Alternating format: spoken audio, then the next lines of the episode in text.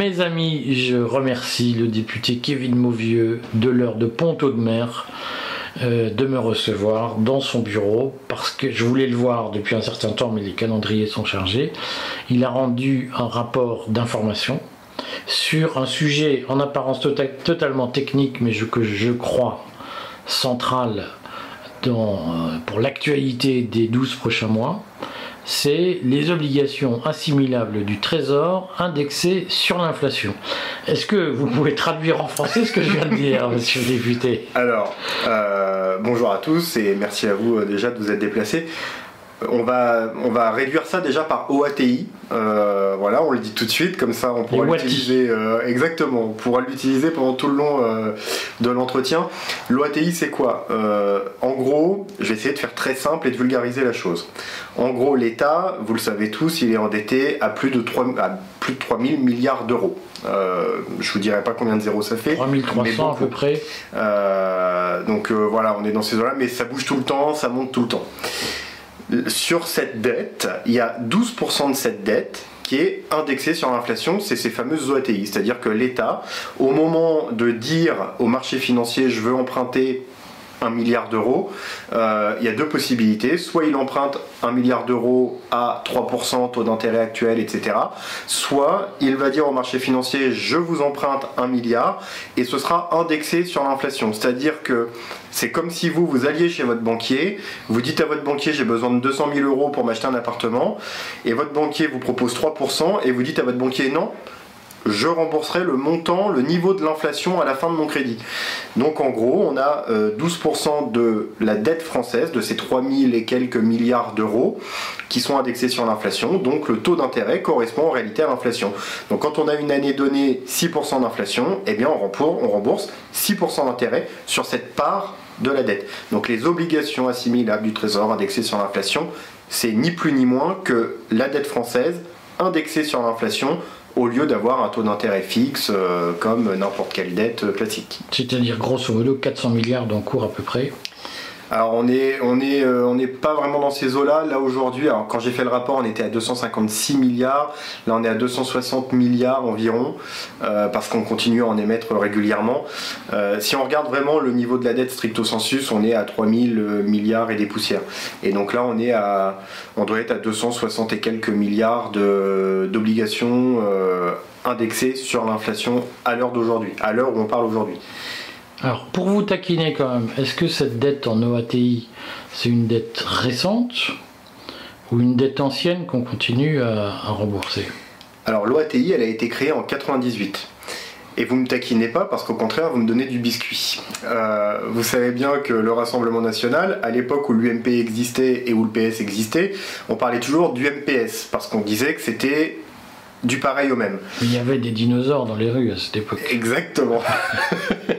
et donc aujourd'hui, bah, avec votre question, vous me permettez à nouveau de dire qu'ils sont tous dans le même panier, qu'ils font tous la même chose. Les OATI, elles ont été autorisées et créées en 98 par Dominique Strauss-Kahn et Lionel Jospin, donc par un gouvernement socialiste. Elles ont ensuite été utilisées non-stop jusqu'à aujourd'hui, y compris pendant la crise des subprimes en 2008, on aurait pu dire on va calmer le jeu, y compris après que euh, la Banque Centrale Européenne en 2015 ait décidé de remettre en route la planche à billets, et quand on met en route la planche à billets, on génère de l'inflation, donc on sait qu'on va payer de l'intérêt sur ce titre d'obligation, ce type d'obligation. Donc à l'époque, en 2007-2008, l'UMP, la droite, les LR, Sarkozy auraient pu dire stop, il y a une crise. En 2015, euh, Macron avec Hollande quand il était ministre aurait pu dire stop, on arrête. Euh, ça fait 7 ans qu'Emmanuel Macron euh, est au pouvoir, enfin on est dans la septième année d'Emmanuel Macron. il n'a toujours pas dit stop. J'ai sorti un rapport, j'en ai parlé en commission des finances, et on continue à me dire que non, on va continuer à émettre des OATI alors qu'on est en pleine crise d'inflation, qu'on le voit et qu'on le paye très cher. Donc en réalité, ça date de 98, euh, c'est tout gouvernement confondu, et euh, pour commencer à en parler, on y viendra peut-être un peu plus tard, mais pour commencer aussi à instiller aussi cette information, l'OATI a été créé en 98 et un petit peu plus tard, pour vous donner la date exacte, 2001, euh, en 2001, on a créé les OAT EI. C'est-à-dire que dans ces 12% d'OAT, vous avez une trentaine de pourcents de cette dette qui est indexée sur l'inflation française et vous avez à peu près 70% qui est indexée sur l'inflation européenne. Et ça, c'est depuis 2001 qu'on a mis en place ces OAT EI. Alors là, euh, avant de dire quel problème ça pose, il faut rappeler, euh, vous avez sans doute mieux les chiffres en tête que moi, que ce qu'on appelle la dette, en réalité, c'est une espèce de, de, mouvement, de, de vague, c'est comme la marée, ça revient chaque année. C'est-à-dire qu'en gros, la France lève entre 250 et 400 milliards par an sur les marchés pour renouveler sa dette. Exactement. Il y, a, il y a deux problèmes aujourd'hui qui font qu'on est dans une spirale d'endettement. Le premier problème, c'est qu'effectivement, on lève plusieurs centaines de milliards d'euros chaque année pour rembourser la dette qu'on doit rembourser, parce qu'effectivement, il y a des roulements, on s'endette sur 5, 8, 10, 20, 30 ans, et donc chaque année, on a des titres, indexés ou pas d'ailleurs, qui arrivent à terme, on les rembourse, et à côté de ça, on rembourse aussi les intérêts. Et étant donné qu'on est dans un État euh, qui gère très mal ses comptes publics et où on a un déficit euh, budgétaire chaque année, euh, eh ben on se retrouve obligé d'emprunter plusieurs centaines de milliards pour rembourser la dette, en même temps qu'on doit emprunter plusieurs centaines de milliards pour financer le système français. Donc en réalité, on a un double endettement qui s'effectue tout le temps, comme vous l'avez dit. Hein, c'est alors c'est même pas forcément comme la marée, parce que la marée, j'ai envie de dire, des fois elle recule avant de revenir. Là, en réalité, c'est en continu. On est, on pourrait comparer ça à un sablier. à un moment, le sablier arrivera à la fin. Là, ce sera la faillite, ce sera la fin de tout. Pour l'instant, il y a encore du sable qui s'écoule, mais en réalité, c'est comme un sablier. Toutes les semaines, tous les lundis, on émet de la dette. tous les, c'est le jeudi après-midi, on émet de la dette indexée sur l'inflation. Et ça, c'est toutes les semaines, c'est récurrent, toutes les semaines, on s'endette, on s'endette, on s'endette, en fonction de ce qu'on a besoin pour garder le compte bancaire de l'État français euh, positif. Donc, euh, avant d'aborder le sujet, parce que je vois que vous êtes intarissable sur ces questions, mais que, beaucoup de Français ignorent, dans la pratique, donc, il y a une structure administrative particulière qui est chargée de mener ces opérations de levée de dette qui dépend de Bercy. Exactement, donc c'est l'agence France Trésor. Euh, l'agence France Trésor qui se situe au ministère évidemment de l'économie et des finances, donc à Bercy. Euh, c'est euh, l'agence de l'État qui est en charge de la gestion pas forcément que de la dette d'ailleurs, qui est en charge de la gestion, on va dire, du compte bancaire français. C'est un peu le conseiller bancaire de l'État français. Euh, donc c'est eux qui euh, voient les opérations de dépenses et de recettes de l'État passer toute la journée, voilà, sur un ordinateur, comme vous sur votre compte bancaire, ça entre, ça sort, ça rentre, ça sort. Eux, leur objectif, c'est que le soir, euh, quand on ferme la banque, le compte soit positif, surtout qu'il ne soit pas négatif. Euh, et donc c'est eux qui, euh, tous les lundis, les jeudis, euh, regardent, voient qu'on a besoin de temps, donc on émet temps. Mais attention, faut pas non plus leur rejeter toute la faute. Ça reste l'agence France Trésor, ça reste une agence, ça reste des fonctionnaires d'État qui sont sous la coupe des politiques et qui sont sous la coupe du ministère de, des Finances et des comptes publics. C'est Bruno Le Maire, Gabriel Attal derrière qui tire les ficelles, qui signe les autorisations, qui signe les papiers. L'agence France Trésor, c'est le banquier de l'État, L'État, c'est le gouvernement. Donc, quand votre banquier vous dit il faut aujourd'hui emprunter parce que j'ai un bon taux à 2%, si vous n'avez pas besoin d'emprunter ou si vous considérez que le taux n'est pas bon, vous n'empruntez pas. Là, c'est la même chose. L'agence France Trésor, elle est là en tant que conseiller bancaire pour donner les conseils, pour dire ce qu'elle pense nécessaire. Euh, bon, voilà. Gabriel Attal, Bruno Le Maire, eux sont là pour signer, pour dire ok on y va ou non on n'y va pas. C'est leur responsabilité à eux qui est engagée, c'est pas celle de l'agence France Trésor. Et c'est là où il faut bien faire la différence parce que je sais pour l'avoir vu sur les réseaux que des fois certaines personnes se déchaînent sur l'agence France Trésor. Euh, l'agence France Trésor, elle ne, sert que de conseiller et elle ne sert en, réalité que euh, de, d'outils d'application de la politique que l'État veut mener en termes de budget, en termes de recettes, de dépenses, etc. L'État passe sa commande, l'agence France Trésor applique et ou conseille, et derrière, les ministres signent. Alors, quels sont les risques liés à cette technique particulière de, financement de la dette, puisque c'est ça, comme de financement du déficit, que sont les obligations indexées sur l'inflation? Qu'est-ce que ça pose comme problème? Eh ben, Le problème, il est intuitif, il est inné. Euh, on le comprend tout de suite avec l'exemple d'ailleurs que j'ai pris tout à l'heure pour vulgariser euh, le concept. Vous allez voir votre banquier, je veux acheter un appartement, j'ai besoin de 200 000. Le banquier vous dit je vous propose 3%. Si vous signez, eh ben, vous paierez 3%. C'est les conditions aujourd'hui, c'est comme ça. Si vous dites à votre banquier non, non, euh, je préfère payer le montant de l'inflation, c'est-à-dire que vous empruntez 200 000, mais en réalité, vous ne savez pas combien vous allez rembourser. Et peut-être qu'à la fin de votre crédit, le taux que, le banquier vous a proposé à 3%, peut-être qu'à la fin du crédit, l'inflation sera à 2% et vous sortez gagnant. Mais peut-être qu'à la fin du crédit, l'inflation, elle sera à 8%. Et alors là, vous, vous sortez totalement perdant. Ça, c'est pour un particulier. Alors imaginez, du point de vue de l'État, on ne parle pas de 200 000, on parle de 200 milliards. Euh, et donc, on peut l'illustrer avec les chiffres, avec la réalité de ce qui se passe. Euh, entre 2021 et 2022, on a une augmentation de la charge de la dette, donc le coût de la dette, de 414%. On a pris, entre 2021 et 2022, on a pris plus 13 milliards d'euros d'intérêts à payer sur notre dette. Ces 13 milliards d'euros sont dus à hauteur de 12,5 milliards, donc 90-95%, aux OATI. C'est-à-dire que l'OATI ne représente que 10-12% de la dette, et malgré ça, elle représente 95% de la hausse de la charge de la dette l'année dernière. Et pour mettre un peu sur le plan et pour comprendre en quoi c'est un risque, l'année dernière, euh, et cette année d'ailleurs, sont des années qui sont extrêmement compliquées pour les Français. On a eu, euh, notamment sur les énergies et notamment sur les carburants, une forte hausse des prix des carburants. Les Français ont eu beaucoup de mal. On a proposé des mesures qui nous ont toujours été refusées. Et une de nos mesures phares, ça a été de dire il faut passer la TVA de 20 à 5,5% sur les carburants. 40 centimes d'économiser en moyenne sur le litre pour tout le monde. Tout le monde était content, tout le monde était pour. Le gouvernement nous dit non, ça coûte trop cher, ça coûte 12 milliards. Eh ben, si on n'avait pas les obligations indexées sur l'inflation, on économisait 13 milliards d'euros de charge de la dette, eh ben, c'était pile le montant qu'il nous fallait pour donner aux Français 40 centimes par litre de carburant. Donc le risque, il est là. Le risque, c'est qu'on se retrouve avec une charge de la dette extrêmement importante.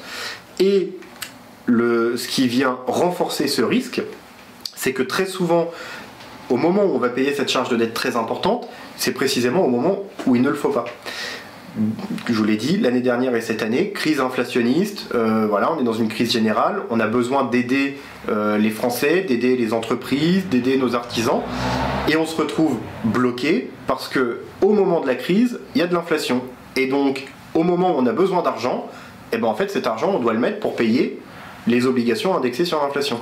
Donc en réalité, c'est le serpent qui se mord la queue. On est dans un cercle vicieux. On ne sait pas combien on remboursera. Si l'inflation est élevée, on va devoir payer cher. Et si l'inflation est élevée, c'est justement à ce moment-là qu'on a besoin d'argent pour aider les gens. Donc c'est une stratégie qui est totalement perdante. Vous allez me dire que dans mon exemple, euh, je vous ai dit que si l'inflation était plus faible que le taux d'intérêt, on était gagnant à l'issue. C'est vrai, si l'inflation elle est très faible, ça peut être un pari gagnant. Euh, ça l'a été à partir du moment de la création 98 jusqu'à 2020, ça a été un pari plutôt gagnant. On n'a pas les chiffres exacts, on ne sait pas exactement de combien, mais ça a été plutôt gagnant parce que l'inflation était faible. Ceci dit, ce qu'on sait, c'est que l'année 2022 a suffi à elle seule à effacer tout ce qu'on a gagné en 20 ans. L'année 2023, ce qu'on va perdre en 2023, donc on va encore certainement payer 13, 14, 15 milliards, peut-être plus à cause de ça. En 2023, c'est de la perte sèche. C'est de l'argent qu'on va sortir, qu'on va prendre de l'impôt des gens pour aller payer ce pari en réalité que l'État a fait, qui a été un petit peu gagnant, mais qui devient très perdant quand il ne faut pas.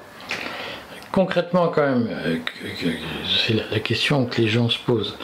Marine Le Pen, a une, certaines, certaines gens, si j'ose dire, se posent cette question. Marine Le Pen, à une époque, disait la loi de 73 qui a interdit ou empêché, on formule comme on veut, l'emprunt direct à 0% de l'État auprès de la Banque euh, centrale, de la Banque nationale.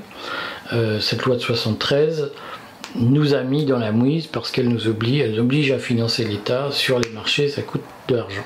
Est-ce qu'aujourd'hui vous proposez l'abrogation de la loi 73 et la possibilité d'emprunter directement, gratuitement en quelque sorte, auprès de la Banque centrale?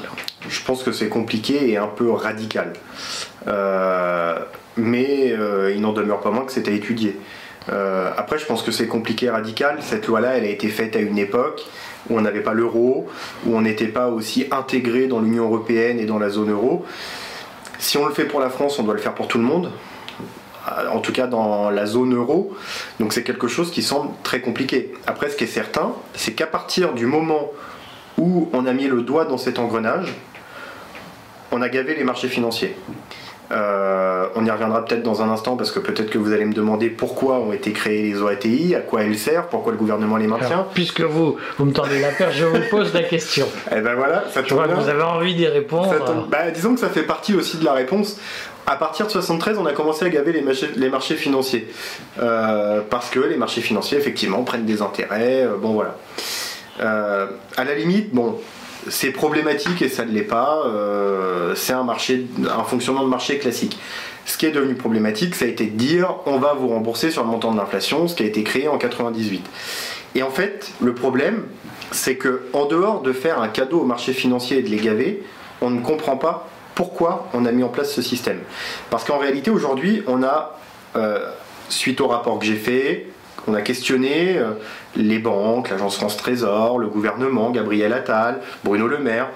Et on a deux grandes réponses en gros qui sont revenues à la question pourquoi on a mis en place les OAT. Sauf que les deux réponses ne se tiennent pas. La première réponse, euh, que d'ailleurs Gabriel Attal a reformulée en commission des finances quand j'ai présenté mon rapport, ça a été de dire euh, on a créé les OATI parce que c'était nécessaire pour financer l'État français. En gros, le principe, ça a été de dire si vous ne vendez que des œufs, au bout d'un moment, vous n'avez plus de clients parce que tout le monde achète la même chose, vous mettez des œufs de caille et vous allez avoir des nouveaux clients qui vont arriver. En gros, c'est un peu le même principe. Si on ne vend que des bons du trésor ou des OAT classiques à 10, 15, 20 ans, bah, au bout d'un moment, ça sature et il a fallu qu'on crée ça pour qu'on ait des financements qui viennent euh, financer notre pays. Le problème, c'est que ça ne se tient pas. Pourquoi? Ça ne se tient pas pour deux raisons. Une raison qui tient aux explications du ministre et une raison qui tient à la réalité mathématique. Euh, l'explication du ministre, c'est de dire ça, et puis quelques phrases après, c'est de nous dire, mais la dette française, elle est appréciée. Les, voilà, les marchés financiers apprécient la dette française. C'est pour ça qu'on a des notes, même si elles sont dégradées, qui sont plutôt toujours correctes dans les agences de notation. La dette est appréciée. Si la dette française est appréciée, on n'a pas besoin de se diversifier. À partir du moment où c'est apprécié, les gens achètent. Tout court. Deuxième chose qui nous permet de dire que euh, mathématiquement, entre guillemets, euh, il n'y a pas besoin de ça, c'est ce qu'on appelle le taux de couverture. C'est-à-dire que aujourd'hui, sur un bon du trésor classique, quand l'État demande 1, en gros, il y a 2,17 qui se précipitent pour donner. Donc, on a deux fois plus d'offres que ce dont on a besoin ça veut dire qu'il n'y a pas besoin de l'OATI, parce qu'on a déjà deux fois plus d'offres que nécessaire sur euh, le bon classique du trésor. Donc ça, ce premier argument, il est balayé, il sert à rien. Et ensuite, le deuxième argument qui nous a été donné, cette fois-ci par Bruno Le Maire, ça a été de dire que les OATI, elles ont été créées et elles sont maintenues pour permettre aux assureurs, fonds de pension, banques, euh, de pouvoir financer les intérêts qu'ils doivent verser à leurs clients et qui sont indexés sur l'inflation. Par exemple, tout le monde sait que le livret A, quand il y a de l'inflation, le taux d'intérêt est revalorisé. Donc la banque, elle doit payer plus cher l'épargne et donc on a créé l'OATI pour permettre à la banque de payer les intérêts des clients. Pareil, il y a plusieurs choses qui font que ça ne se tient pas. D'abord, en imaginant que ce soit vrai, et je vous explique, je vous démontrerai après que c'est faux. En imaginant que ce soit vrai, ça veut dire que on prend aux contribuables français de l'argent qu'on va aller mettre sur le marché financier pour que son banquier puisse lui verser des intérêts. Alors, dans ce cas-là, est-ce que le livret est vraiment intéressant? Parce qu'en réalité, on prend dans la poche gauche pour remettre dans la poche droite. Et on se sert un petit peu au passage. Donc déjà, sur ce principe-là, ça ne fonctionne pas. Ensuite, une preuve, s'il en fallait une, que ça n'a rien à voir avec cette excuse-là, ce motif-là, c'est que les OATI ont été créés en 98. L'indexation, par exemple, du livret A sur l'inflation, c'est arrivé au début des années 2000. Donc, quand on a indexé le livret A, quand on a créé les OATI, le livret A n'était pas indexé. Donc, en réalité, la banque n'avait pas besoin d'avoir un placement euh, remboursé à hauteur de l'inflation. Puis enfin, troisième euh, élément qui permet de montrer que c'est faux, ou en tout cas euh, que c'est ridicule et c'est un élément d'actualité. On a appris la semaine dernière que le taux du livret A n'allait pas être valorisé comme les formules de calcul le préconisent et le nécessitent. Il va rester plafonné euh, à 3%. Donc dans ce cas-là, ben, je pose la question moi au ministre, ben, arrêtons les OATI, puisque du coup euh, on n'indexe plus le livret A, il n'y a plus besoin des OATI, la banque elle n'a pas besoin de toucher l'inflation en intérêt, puisqu'elle ne va, pas, va pas verser en réalité l'inflation en taux d'intérêt de l'autre côté. Et pour terminer, je ne veux pas charger les banques, mais pour terminer. Ne sais pas, vous ne parlez pas des assurances vie, parce qu'en réalité, ça sert à rémunérer l'assurance vie. Alors, ça sert à rémunérer toute forme d'épargne. C'est ce que dit vie font en euros. C'est voilà, c'est ce que vous avez dit Bruno Le Maire. Mais euh, mais tout ça, ça se tient pas. Euh, et c'est le dernier ah, argument. Parce que les assurances sont quand même réglementairement obligés d'acheter de la dette d'État. Oui. Et ils ont beaucoup ramé pour payer, rémunérer, assurer leurs, leurs engagements en matière de rémunération d'assurance vie. Bien sûr. Mais est-ce que euh, est-ce que c'est normal aujourd'hui et depuis 98 que le contribuable paye les intérêts versés à travers ces titres-là, paye les intérêts qui sont versés aux clients dans le cadre d'assurance vie, de livret, d'épargne, etc. Je pense pas. Et quand on voit les bénéfices, euh, si je prends euh, par exemple BNP, du coup pour connaître BNP 2022, plus de 10 milliards d'euros de bénéfices, est-ce que ces 10 milliards d'euros-là, euh, est-ce qu'il n'y en a pas une partie qui viendrait par hasard de la rémunération des OATI grâce à l'inflation? Est-ce que c'était nécessaire? Je ne suis pas certain. Les banquiers, les assureurs. que ceux qui ont gagné le plus d'argent, c'est le crédit agricole, grâce aux services financiers rendus à l'État. Et le crédit agricole. Tel, que le dit le bilan du crédit agricole. Voilà, mais bon, c'est tout ça, c'est tout un c'est tout un cercle en réalité euh, assez étrange où euh, voilà, on a créé ces OATI pour euh, le financement de l'épargne, alors qu'en réalité l'épargne, je suis pas certain que ce soit au contribuable de la financer. les banquiers, les assureurs prennent des frais, vous payez des frais pour ouvrir l'assurance vie, vous prenez des frais quand vous faites des versements sur votre assurance vie. en général, celui qui fait de l'assurance vie ne fait pas que ça, il fait autre chose à côté. Très souvent maintenant une partie banque, plus ou moins développée. Euh, du crédit. Euh, bon voilà, je, pense que et on le voit, les bénéfices. Donc vous déclarez la guerre aux assureurs parce qu'ils ont trop de salariés qui payent trop cher. je déclare pas la guerre aux assureurs ou aux banquiers. Je déclare la guerre à l'État qui plie trop et qui, au lieu de penser à l'intérêt des Français, pense à des intérêts peut-être un peu trop privés. Que la banque ou l'assurance fasse des bénéfices, mais j'ai envie de dire, c'est comme toute entreprise. Hein. Moi, toute entreprise qui fait des bénéfices, j'applaudis, c'est très bien, hein. euh, à condition que ce soit des bénéfices sains et louables. Et je suis pas certain que là ça en soit. Encore une fois, il faut que les assurances euh, empruntent effectivement de la dette d'État. Assureur égale voleur. Non, je suis pas. j'ai été, donc euh, je l'ai été, donc je ne pense pas. J'irai pas, euh, pas dire ça. Non, je pense que de façon, euh, je sais pas, de façon naïve ou complice, j'en sais rien, je, je pourrais pas le dire.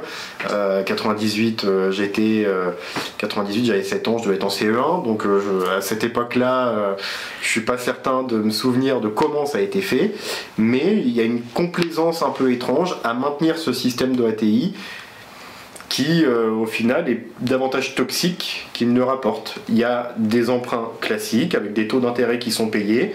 Euh, je pense qu'on peut très bien rester sur les obligations classiques. Ça rémunère le système financier aussi au final, euh, mais sans non plus trop jouer avec l'argent du contribuable. Est-ce que le problème, ce n'est pas que l'État dépense trop? Ah ben alors ça clairement, clairement. Moi mon rapport, il est axé au ATI parce que je suis commissaire aux finances et que mon rapport doit être fait sur les engagements financiers de l'État, donc la charge de la dette.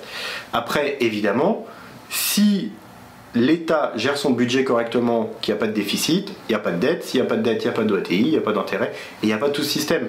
En réalité, le problème... Comment on fait pour diminuer les dépenses de l'État? Alors, il ne faut pas jouer que sur les dépenses. Il faut jouer sur les dépenses, il faut jouer sur les recettes, et il faut jouer sur les économies. Euh, il y a plusieurs pistes qui peuvent être envisagées. Euh, déjà, nous on l'a évoqué à plusieurs reprises, euh, la chasse à la fraude, que ce soit la fraude fiscale, la fraude sociale.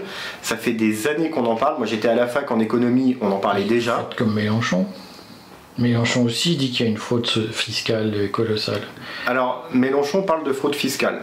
Ouais. Nous, on veut aussi chasser la fraude sociale. Et les deux sont à combattre. Personne ne sait combien elle représente. C'est-à-dire qu'il y a eu un bah. chiffre totalement pipoté de Charles Prats qui a inventé des dizaines de milliards, reposant sur une méthode de calcul bidon. La fraude sociale, elle est probablement plafonnée à 7 ou 8 milliards. Ah mais 7 8 milliards, c'est conséquent quand même. Et on ne parle que de la fraude sociale. Vous avez la fraude fiscale à côté. mais la moitié de la fraude sociale, c'est le patron qui s'est trompé dans sa déclaration URSAF et à qui on vient dire vous êtes un fraudeur. Donc ce que vous proposez lorsque vous voulez lutter contre la fraude sociale, c'est le doublement, triplement, quadruplement des contrôles URSAF, tel que Gabriel Attal l'a proposé. Ah mais on l'avait dit avant lui. Oui, mais on s'en réjouit est-ce que vous pensez que c'est une façon de porter l'énergie vitale du pays que d'annoncer des contrôles à tout va pour les entrepreneurs? Faut pas, faut pas, euh, c'est caricatural. c'est très caricatural. On va pas aller euh, contrôler tout entrepreneur, etc. Mais il y a des choses à faire et ne pas le faire, les gens ne comprendraient pas. Il y a de la fraude sociale, de patrons, mais aussi de particuliers. Ça doit être combattu. Si ça nous ramène 8 milliards, 8 milliards c'est très important. La fraude fiscale est à combattre également. La NUPES et Jean-Luc Mélenchon essayent régulièrement de faire croire qu'on ne veut pas la combattre. C'est faux. D'ailleurs, Mais on ne euh, sait pas combien elle représente cette fraude. ah ben, on ne sait pas exactement. Parce que Mais- tout le monde confond fraude fiscale et optimisation fiscale, ce qui est tout à fait légal. Ah mais évidemment, faut on faire ne la doit distinction payer à l'État que ce qu'on doit. Exactement, il faut faire la distinction des deux. Mais quand on fait la distinction des deux, on arrive très probablement, si on rejoint la fraude sociale à la fraude fiscale et qu'on fait un pot commun, il y a, je pense, facilement moyen de dépasser les 20 milliards d'euros d'économie. Je pense que c'est assez facilement atteignable. Mais en Donc- transformant la vie des Français en un enfer policier. C'est-à-dire que Non, tout va être hyper contrôlé. C'est comme ça qu'il y a eu 1789. non, non. a- C'était les douaniers qui passaient contrôler la gabelle par-dessus l'épaule des Français. C'est ça que vous proposez. Non, non, c'est caricatural. Je crains que non, malheureusement. Mais non, non, non, il n'y a, pas besoin. Il y a plein de signaux qui permettent d'aller vers le français qui fraude réellement. Il y a plein de signaux. Euh, Il y a une chose qui est en train d'être corrigée, j'espère qu'elle l'est vraiment et qu'elle le sera vraiment. Par exemple, c'est la fraude à la carte vitale. La carte vitale, on va pas aller contrôler chaque Français, lui demander de montrer sa carte vitale, de vérifier la photo, etc. Mais les cartes vitales, objectivement, quand vous avez 40 millions de, enfin 60 millions de Français et que vous avez euh, 80 millions de cartes vitales, euh, objectivement, voilà, c'est un signal. Il y a un problème, il y a quelque chose qui ne va pas. Mais, mais Donc- enfin, je le dis parce que moi j'ai trois cartes vitales et je ne suis pas assuré social. Et c'est Charles Prats qui a commis cette erreur, qui est un problème de compétence technique, qui est de faire croire qu'une carte vitale ouvre des droits. Or, c'est pas parce qu'on a une carte vitale qu'on est assuré social. Non. La méthode de calcul de ce point de vue, elle pose un problème. Ah non, mais après, moi, euh, la méthode de calcul, je la, je la juge pas. Je dis juste que des cartes vitales en trop, on sait qu'il y en a. Maintenant, effectivement, on va aller les contrôler, mais tout le monde n'a pas une carte vitale en trop. Et quand vous avez rien à vous reprocher, honnêtement, le contrôle, je pense qu'il est extrêmement rapide et que vous considérez pas être. J'ai trois cartes vitales et je n'ai rien à me reprocher. C'est l'administration qui me les envoie. Ben voilà. Mais vous comprenez qu'à un moment donné, euh, on- ce qui me gêne, c'est que le Rassemblement national soit en train de fa- faire passer pour fraudeurs des gens qui, au fond, n'ont rien demandé et dont on sait que pour nous contrôler, ça ne rapportera rien parce que moi je ne suis pas allé voir un médecin depuis 15 ans, euh, j'ai pas créé une dépense de sécurité sociale depuis 15 ans, mais on va polluer ma vie avec des policiers partout. Et ça, Non. en termes de liberté, ça va être compliqué. Il n'y a, pas de policiers partout. on taquine pas. amicalement, Non, mais évidemment, moi je le prends pas, euh, je le prends pas mal du tout. Non, mais après ça c'est quelque chose qui nous est sorti assez régulièrement. Le côté voilà état très présent, euh, Big Brother, etc. Bon, non. Euh, Parce il que y le aura- problème, c'est pas que la sécurité sociale est partout et envahit nos vies, et que sous couvert de nous protéger, sous couvert de nous protéger, en réalité, elle nous surveille. Non, je pense pas qu'elle surveille. Je, pense même peut-être qu'elle ne surveille pas assez. Et voilà, mais encore une fois, je veux pas non plus envoyer des soldats partout pour aller vérifier tout le monde. Mais je pense que en France, il n'y a pas suffisamment de contrôle, il y a du laisser aller et qu'il y a des économies à faire en contrôlant un peu plus, en vérifiant un peu plus ce qui se fait. Après, dans les économies, parce qu'on campe beaucoup sur sécurité sociale, mais il n'y a pas que la fraude, c'était un exemple d'économie. Mais des exemples d'économie, il y en a d'autres. Par exemple, Est-ce qu'il y a trop de fonctionnaires en France eh ben, par exemple, Ah, la cloche, il faut que vous alliez voir la cloche, c'est quoi Bientôt arrêter. Euh, mais par exemple, dans les économies qui peuvent être faites, il y a les fameuses agences. Vous avez l'agence, euh, la l'ARS, l'agence régionale de santé. C'est la cloche qui m'a perturbé. L'agence régionale de santé. L'agence C'est Marine sport. Le Pen qui vous, Vous dit avez- attention à ce que tu dis. Vous avez l'agence 2, l'agence 2, l'agence 2. Sauf qu'en réalité, ces agences-là, elles font le travail des ministères mais en étant payé quand même. Et tout ça, ça coûte un argent monstrueux. Dites-le, un pognon de dingue. Un pognon de dingue, si vous voulez. Tout le monde le dit de toute façon. Mais voilà, quand vous avez par exemple des agences régionales de santé partout sur le territoire qui coûtent plusieurs millions à toutes réunies, on est peut-être au milliard, j'ai pas les chiffres, qui coûtent plusieurs millions, et qu'à côté, on fait un débat sur la santé parce qu'on doit fermer les urgences cet été, parce qu'on n'a peut-être pas les moyens, il nous manque un peu. Euh, enfin, je sais pas, mais est-ce que intuitivement, on peut pas se dire que les millions partis dans les ARS pourraient être dans les hôpitaux? C'est juste une question que je pose là. Euh, L'Agence nationale du sport, est-ce que tout l'argent qui part dans l'Agence nationale du sport, qui est un ministère du sport bis, est-ce qu'en réalité cet argent-là ne serait pas mieux aller dans les fédés, dans les clubs de sport, etc. Et éventuellement, si, si tout se passe bien au niveau du sport et qu'il n'y en a pas besoin, dans la santé, ou ne pas être dépensé et permettre de faire une économie? Par exemple. Euh, et c'est tout ça mis bout à bout qui fait que. Et en réalité, je pense que la tâche n'est pas simple de rééquilibrer les budgets. Euh, la tâche, je pense, est même, même compliquée, mais je pense qu'elle est réalisable avec un peu de bon sens. Euh, les contributions qu'on donne à l'Europe, par exemple, sont extrêmement élevées. on on pas beaucoup, enfin, on a du mal à boucler nos propres budgets et on donne des milliards à l'Europe. Bon, est-ce que c'est vraiment nécessaire? On se pose la question. Euh, un autre exemple, parce que c'est des politiques conjoncturelles, mais qui coûtent beaucoup. Est-ce que vous proposez le Frexit? Non. Le Frexit serait, je pense, une très mauvaise idée. Il faut revoir l'Europe de fond en comble, ça c'est clair. Mais le Frexit, c'est une fausse bonne idée, j'en suis convaincu. Mais voilà, il faut juste arrêter de, se coucher euh, devant euh, les désidératas de l'Allemagne. Euh, il faut accepter de taper du poing sur la table, il faut accepter d'avoir une autorité et de se faire respecter. Et il faut voilà, remodeler. Mais, mais après, voilà, je pense que tout ça, c'est faisable, c'est réalisable. C'est compliqué, mais c'est réalisable. Et, et voilà, j'avais un truc à ajouter qui m'est sorti de la tête. Il y a votre patronne qui vous attend. Elle a besoin de. Comme elle parle tout à l'heure. Même pas, c'est même pas elle. Hein. C'est juste la séance en hémicycle.